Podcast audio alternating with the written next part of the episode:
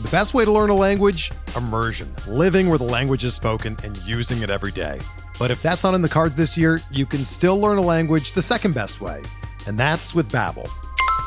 Be a better you in 2024 with Babbel, the science-backed language learning app that actually works. Don't pay hundreds of dollars for private tutors or waste hours on apps that don't really help you speak the language. Babbel's quick 10-minute lessons are handcrafted by over 200 language experts and help you start speaking a new language in as little as 3 weeks. Babbel's designed by real people for real conversations, and their tips and tools are approachable, accessible, rooted in real-life situations and delivered with conversation-based teaching so you're ready to practice what you've learned in the real world. Here's a special limited time deal for our listeners. Right now, get up to 60% off your Babbel subscription at babbel.com slash bluewire. That's 60% off at babbel.com slash bluewire, spelled B-A-B-B-E-L dot com slash bluewire. Rules and restrictions apply. Your trusted source for news and analysis about Chicago White Sox prospects and player development covering the Major League Baseball draft and international market, plus the action in Kannapolis, Winston-Salem, Birmingham, and Charlotte. This is the Future Sox Podcast with your hosts, Mike Rankin and James Fox.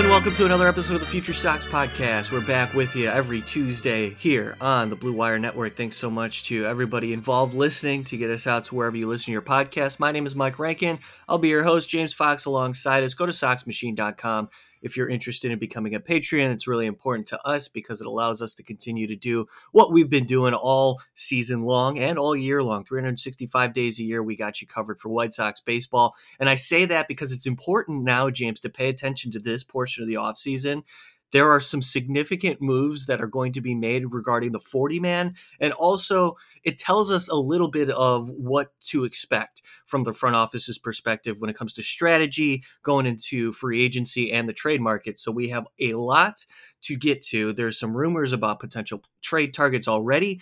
And of course, there's a discussion that was posted on Twitter that we need to mention because it stirred the pot a little bit on White Sox Twitter, which is awesome. So we're going to get to all of it. James, let's first begin with the news of AJ Pollock deciding to decline his player option. Now that means $5 million buyout and he left $8 million on the table. If he had opted in, it's 13 million. If he opted out, as a result, $5 million in his pocket and he's a free agent.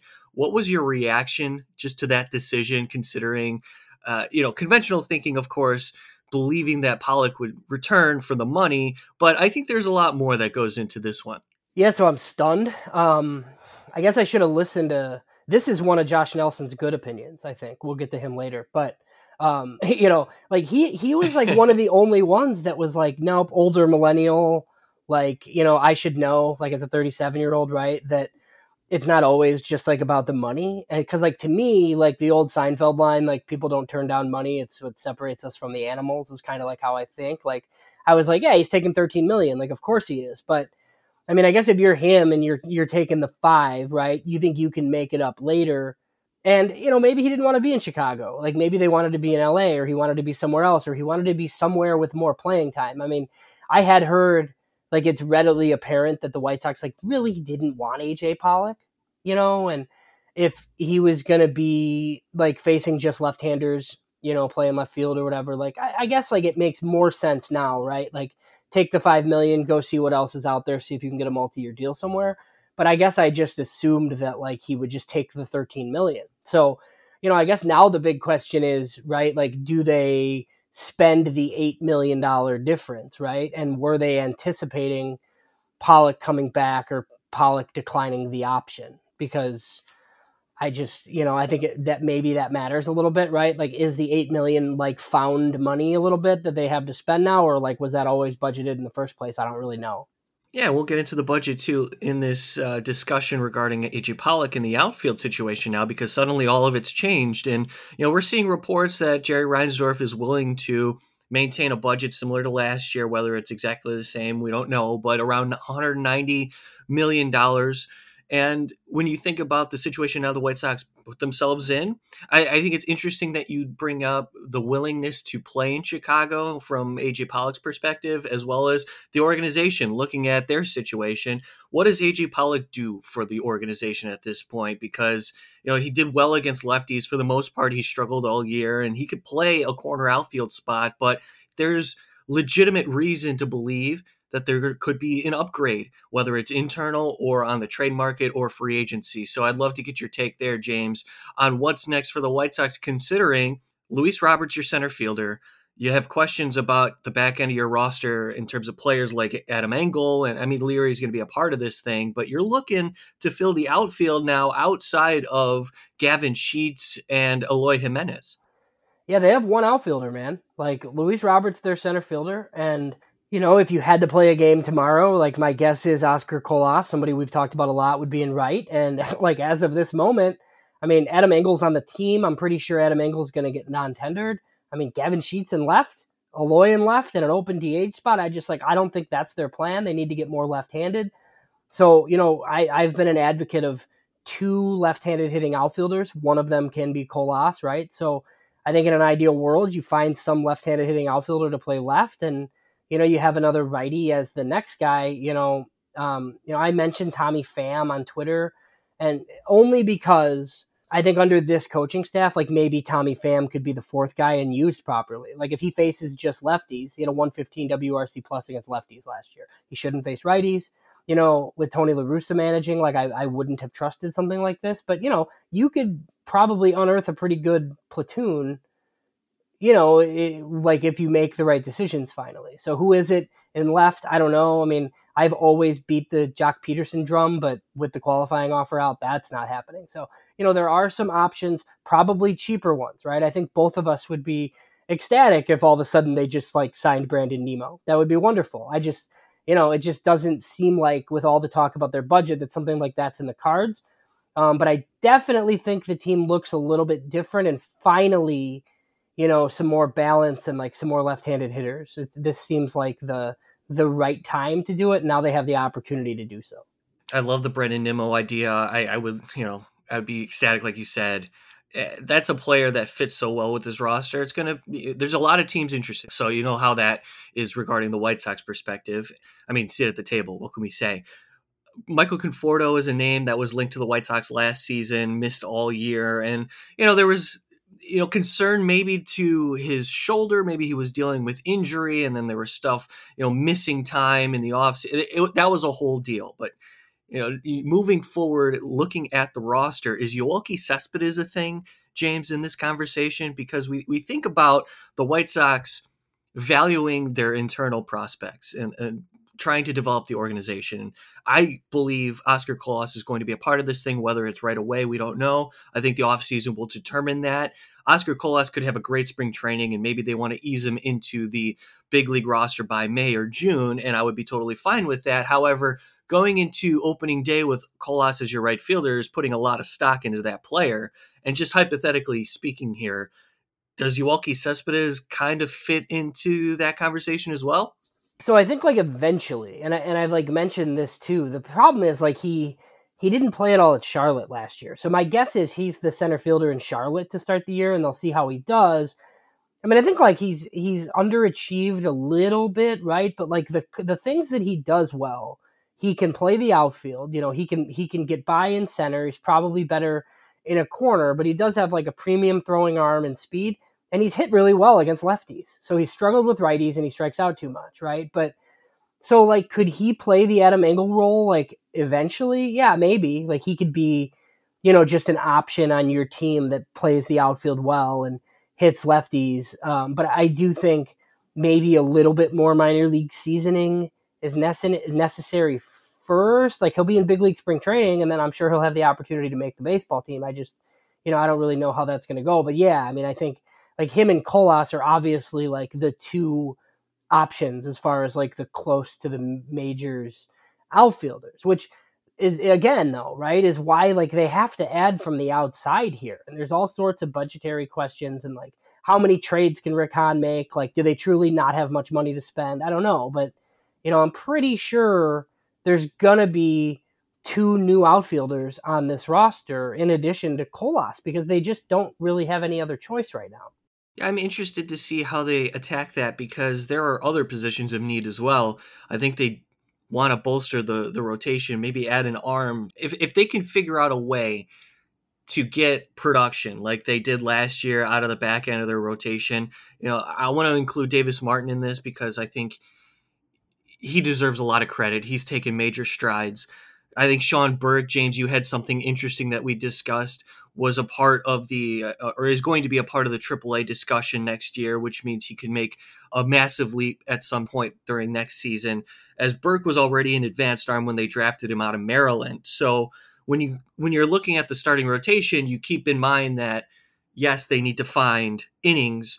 Giolito, Cease, Kopech, you're thinking of those types of names, but what else? And that's also part of the conversation that we're talking about now is how are you going to upgrade the lineup? Other positions like catcher at this point, you look at the depth. Carlos Perez, Seby Zavala, Yasmani Grandal. Is that enough? Now we saw, and this takes me to the next point. We saw a rumor that Sean Murphy was of interest to the White Sox among many other teams. And, you know, Oakland A's are going to ask for what they do. They're, they're going to identify prospects that are under control and close to major league ready in order to deal Sean Murphy. So, like that as an example, James, quickly, because we saw this report and I'm just wondering how the White Sox stack up against the rest of the league when it comes to a player like Sean Murphy, because you're going to have to give up something for anybody at this point where you consider them an upgrade. Like the White Sox may be taking a hit big time if they do decide to go after a guy like Sean Murphy.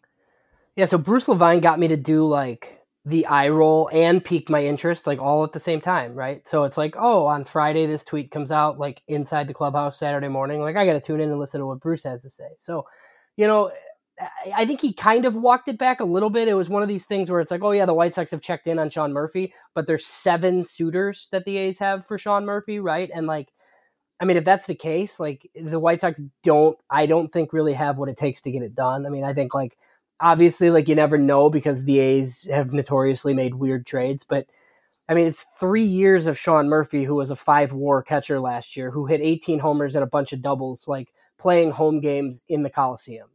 So I don't know. I just think that kind of takes a lot more than maybe the White Sox would be willing to give up. I don't think how they'd get that trade done without Colson Montgomery, and I think we're going to talk about Garrett Crochet here in a little bit. But like, I mean, I don't know what the rest of the league sees him as, but I mean, you know, like those are probably your top two trade chips, like for a premium piece. And and like mm-hmm. honestly, I just don't know that catcher is that big of a deal right now, right? Obviously, Yasmani Grandal cannot be what he was, right? Or they're going to be in a world of trouble. But Yasmani Grandal makes $18 million next year. He's trying to like work his way back and you know, he feels fairly optimistic that he'll be able to do that, right? But I kind of feel like he's going to be on the team. So, like, they almost have to hope that Grandal's better because I, I just think banking on Grandal to be a little bit better is probably like a better solution than any of the realistic alternatives, right? Because I just like don't really consider trading for Sean Murphy a realistic alternative.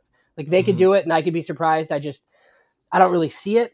And I mean, obviously, like Seby Zavala last year had a BABIP a BABIP induced like batting line, but I mean, it's a 119 WRC plus. He was worth almost two F WAR last year in like 60 games. Like he, like if he does that again, that's a perfectly fine like you know duo. It's just you know I don't know what you think, but I just like think like if you have limited resources, right? Like putting them into catcher before starting pitching and the outfield, and we haven't even got to second base, just like doesn't seem like the best use of resources right now. Right. It's identifying uh, an issue that's better than other issues on the team, right? Like they're they're in a better spot, like in terms of ranking the poor uh, situations, whether it's in left field or catcher or rotation. I think catcher is near the bottom of the list if you're going to check boxes of what you have to fix this offseason. And I agree with you. I think and I wanted to throw this back to you as well because this has been a conversation happening across White Sox Twitter and among White Sox fans, of course, is how do you value? I guess what's your perspective on farm system talent, like top 100 prospects during this period of, of White Sox baseball? Are you willing to trade a Colson Montgomery at this point? Are you willing to move on from Andrew Vaughn at this point because you're committed to trying to win with what you believe at the big league level is good enough to to win? I always have reservations about dealing your top prospects that you drafted developed over two to three seasons because y- you find yourself in a never ending cycle that uh, you're trying to catch up over and over again. You're trying to replenish talent. And if you're continuing to flip that talent, misidentifying talent, um, talent that you had and then ultimately turns into 10 years of major league production makes me feel worse about you know the the return because ultimately if you're trading somebody that like I said you drafted you developed and ultimately turns out to be 10 years of major league production but it takes them 5 seasons to get there versus 2 years of a player that's under cost control that somewhat underperforms on a team that's 3 games over 500 makes me feel like it was a loss. But you're at an you're at a situation now in the organization where you want to win so I feel like it's a very difficult line that the White Sox are trying to walk at this point. So uh, just throwing it to you, James, when it comes to these types of talent, are you looking for them to go in and and trade a guy like Colson Montgomery, Andrew Vaughn to get what you believe will fix issues immediately over the next two seasons? So I usually don't like trading like top 50 to top 75 like position player prospects like especially when ownership is like in the state that it's in right? Like when you aren't willing to spend over your mistakes you can't trade like potential solutions right? Like i think pitching's always a little bit different because like pitchers get hurt and like it is what it is right? Like you trade a dane dunning to get a lance lynn like i think stuff like that makes sense. I think trading a colson montgomery right now for something that i don't think is like a huge upgrade like, does it make any sense? You know, like if if you know if if you think that like a number one starter is like your top priority, right? And like you have to trade Colson Montgomery to get Corbin Burnes. like yeah, I mean by all means, like there's deals that that make sense, right? But like with you know with this seemingly cost controlled core getting expensive, I just feel like Colson Montgomery is a guy that it's going to be tough for them to move, I think, especially like he's a top 50 prospect in baseball. He goes to double A and kind of does what he did last year. I mean, he's going to be in the majors really soon. And then he's like, you know, a part of what they do with the White Sox. I mean, obviously, Colas is part of their season this year. Um, I think Andrew Vaughn's a little bit different. Like, I've seen his name mentioned on White Sox Twitter, right? As like, oh, what if you had to trade Vaughn for Sean Murphy? And like, to me, it doesn't make sense for Oakland right? Because I think like as of right now, Sean Murphy's better than Andrew Vaughn. And Andrew Vaughn only has four years of contract control because he spent two years in the big leagues. I just think Oakland is going to want, like, wherever Sean Murphy goes, Oakland's going to want four or five guys that, and most of them probably haven't played in the majors yet, right? Because it's all about getting guys with years of control. And that's like something that's like lost sometimes. Like, as much as we love Andrew Vaughn, and like, I think Andrew Vaughn moving to first is is going to be huge for him, right? I just like don't know how much value he has like to the rest of the league that also thinks he's first base only and hits right-handed, right? So I just yeah, that that's where like this stuff becomes difficult. I think the the system's a lot better.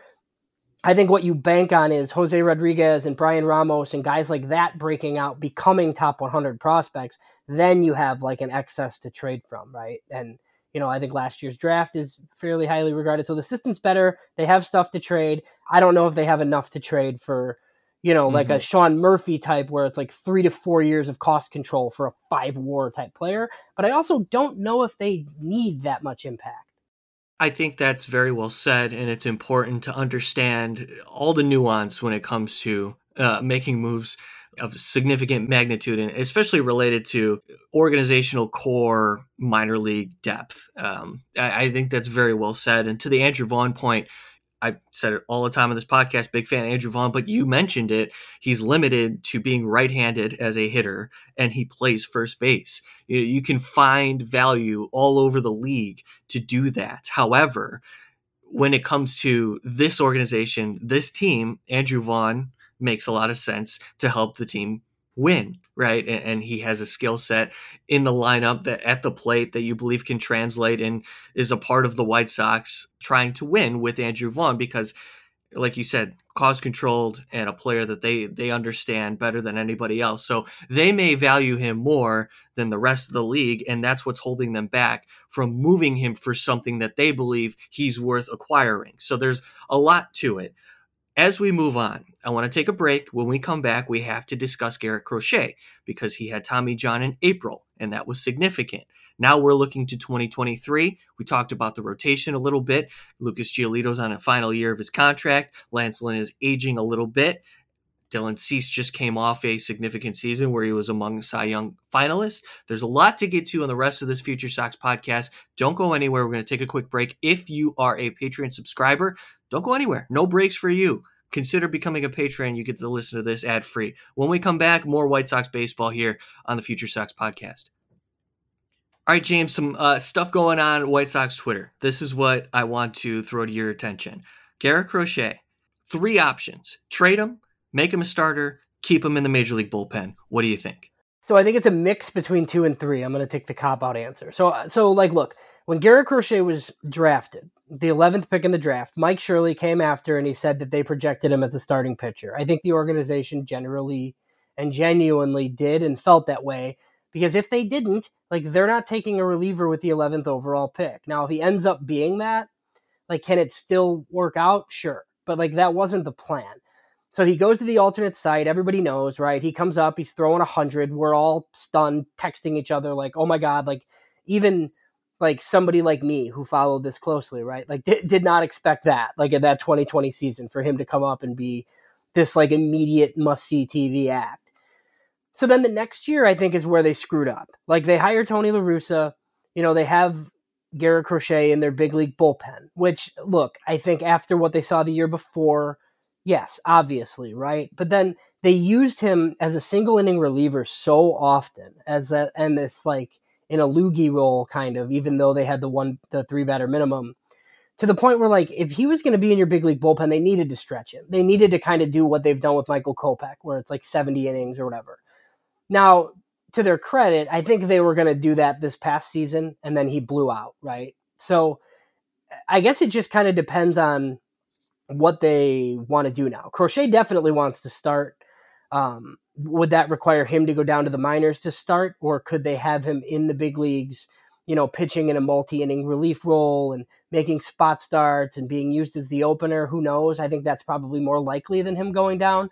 But eventually, he's just going to have to rack up innings because he doesn't have an innings base from college.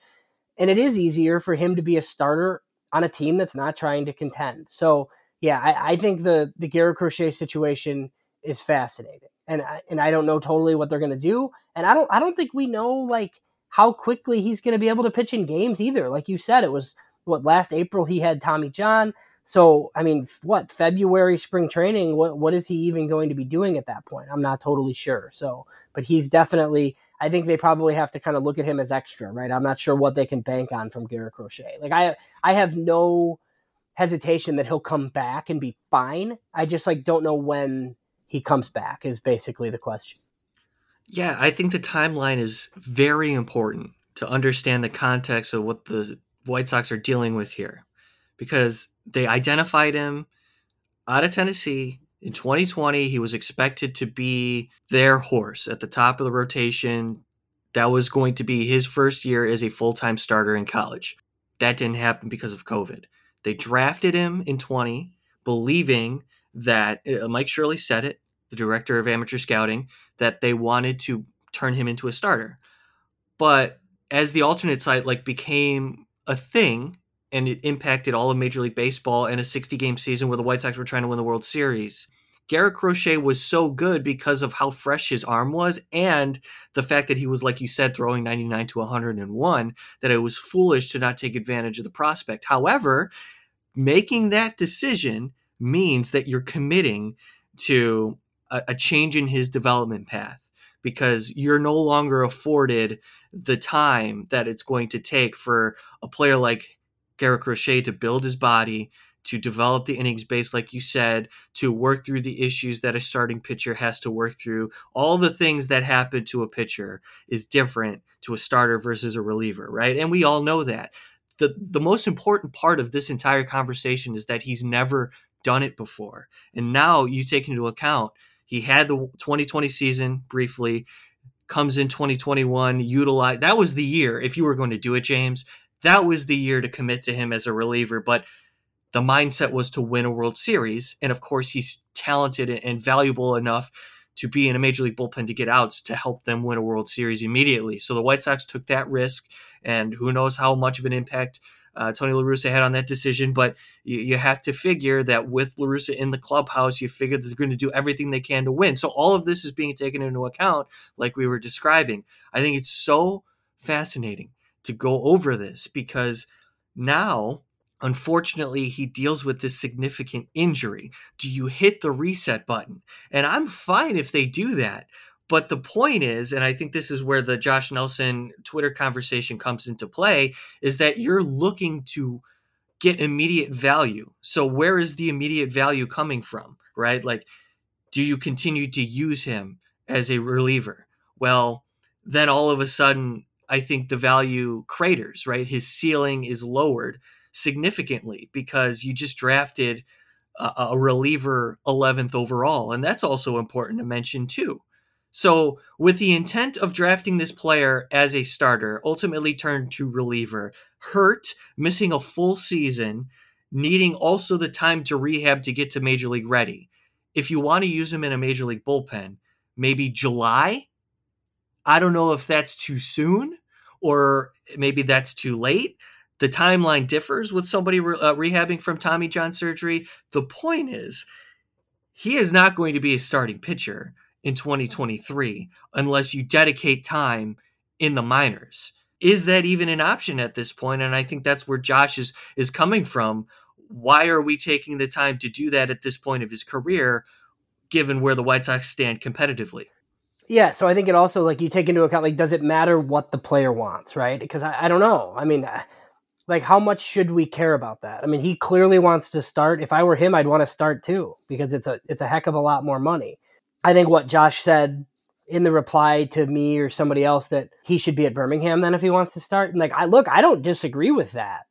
I just like don't know if that's what the White Sox are going to do. My thing is like if he throws out of the bullpen this year in Chicago and it's like whatever, he throws like 50 innings or something, I just like don't think this kid is ever starting. I just I don't know how right. you ever have the innings to do that. So then at that point like that's where like the the conversation kind of changes for me. If the White Sox think that Garrett Crochet is a relief pitcher and like that's his ultimate home, they should trade him to somebody who thinks he can start.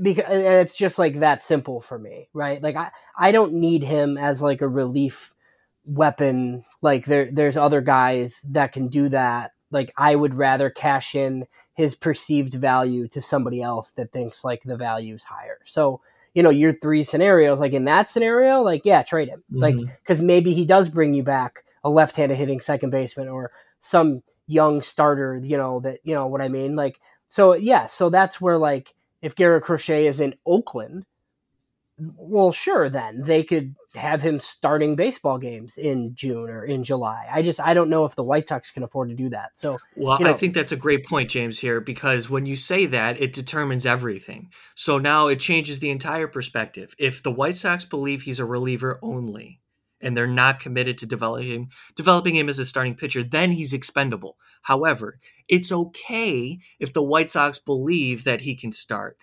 It just means that they have to use this year to develop him as a starter. But if they're going to tiptoe the line, James, like we've kind of seen them do without making a, a, serious commitment one way or the other, then we're left with all of these questions. Right. Like, is there any way Garrett Crochet can pitch in a relief role? And and look, maybe it's a, maybe it's a lot more innings, right? Maybe it's like what I suggested, like he's piggybacking somebody like as soon as June or whatever, like after he's he's cleared if he does something like that and he throws out of the White Sox bullpen in 2023, is it possible that he's in the White Sox starting rotation in 2024? I don't. I, I I think that answer is no, but I you know I don't know.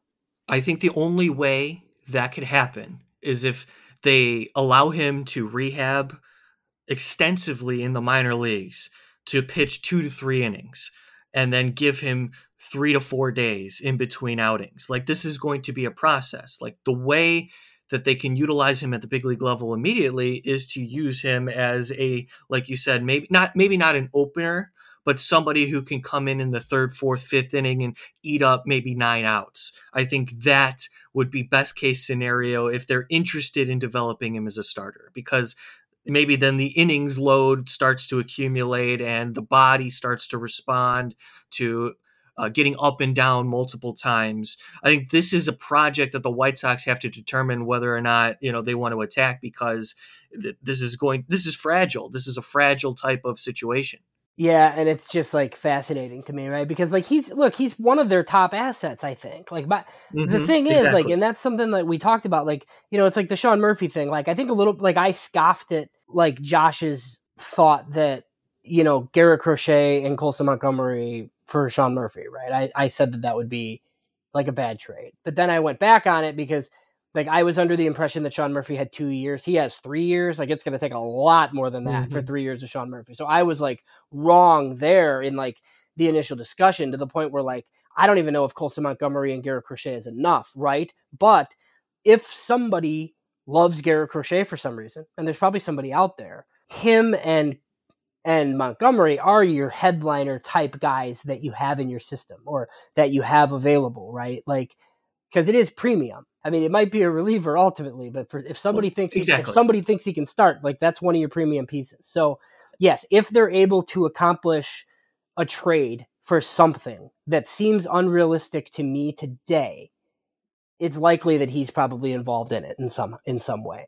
Yeah, I think that's important to mention. The way you phrased it is this is a premium asset. I would argue with somebody who would disagree with that because Garrett Crochet is a premium talent that's what the White Sox have. And that's why this discussion is so significant because you have something here. It's just the way that they've determined his value. It's been difficult. You know, it, this has been one of the most unique situation, most unique. This is a unique situation um, that the White Sox find themselves in, uh, specifically within a guy who, like we talked about, ideally was going to be a starter, but ultimately was a reliever in the big leagues because he's so talented and now they're they're forced to make a decision and it's like you can't really mess around with it anymore um, unfortunately now things can change over the next year rick hahn has a lot of decisions to make regarding the 40 man roster and the draft is going to be significant as well you'd like to see some of these pitchers that we've been talking about james for you know the last two years on this podcast to emerge as legitimate pieces as future starters in in the rotation uh, internally. It would help a ton. And as we wrap up this podcast, I'd like to mention a, a handful of things before we get out of here. Um, the White Sox made some, well, I guess decisions were made uh, on a lot of the minor league fronts. Some of the players here that I'd like to mention, a, a handful of them here, James, Micker Adolfo, Blake Rutherford, they've elected free agent. Zach Remillard, uh, elected free agency. Nick Ciuffo was uh, a player that we thought could be on the big league roster at the start of last year. Didn't uh, ultimately see him. Kyle Kubat, left-handed pitcher who was um, somebody who I thought made strides, but they're all older now. I mean, these are guys that we've been following for years who are no longer um, on the White Sox payroll. However, there's a chance that we could see a lot of them. Tyler Johnson, a right-handed reliever, Mike Wright Jr., who was a big part of the AAA and uh, obviously the Major League conversation over the last couple of seasons. So those are just some names that uh, elected free agency that maybe White Sox fans were intrigued by or familiar with. Now, again, they could be invited back to the organization, but just something of note. And also a couple of notes, James, that I'd like to mention too. Uh, a handful of prospects, like we talked about, Cristian Mena, uh, Jose Rodriguez, Bryan Ramos, Matthew Thompson, Sean Burke, Jason Bilous. I mean, those guys I think should be worth monitoring this upcoming season uh, for various reasons. And we talked about just the significance of the 40 man and the active roster. I know we mentioned second base a lot of the time, but it has sort of influence on how we perceive the roster given that AJ Pollock is gone. Oscar Colas is part of this conversation more and more. I think it's just worth mentioning those names because hopefully, you know, we optimistically we would like to see them grow. Yeah, so I mean, like minor league free agency is usually seven years in an organization, and somehow Blake Rutherford's only like twenty five, right? But yeah, any of those guys could return, I guess, in theory. But I mean, it was like, oh man, like those are guys that have been around for a while. if you look at the Charlotte roster, there's lots of space. So, you know, I do think like one of the reasons for Project Birmingham was because they had like a lot of players like in Winston Salem and kind of ready for double A, but maybe not really. And I think like guys will just shift up. So like most of the Birmingham team will be in Charlotte.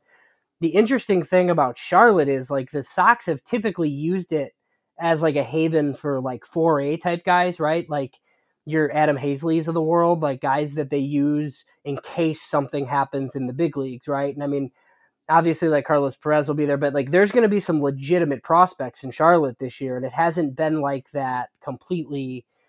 Yeah, I guess uh, like it is occasionally, but last year it really wasn't. I mean, there was like Jake Burger there or whatever, but I mean, you know, you could have Lenyn Sosa and Romy and um, you know, guys like Jose Rodriguez could be there, and Cespedes should be there, and all sorts of pitchers. I mean, Chris Getz talked about Sean Burke being, you know, kind of some of their immediate pitching depth. I mean, that's a third rounder from two years ago who's at Charlotte. I mean, Matthew Thompson's working his way there. Cristian Mena is super young, but I mean, he's in like, you know, the the upper tier of this system, probably starting in Double A two. So I think it's going to be interesting to follow their their roster moves, and you know, on the Future Sox podcast here, like we'll be in tune to that and let everybody know. But I do think there's like a lot of minor league type signings coming because they do need pitching still.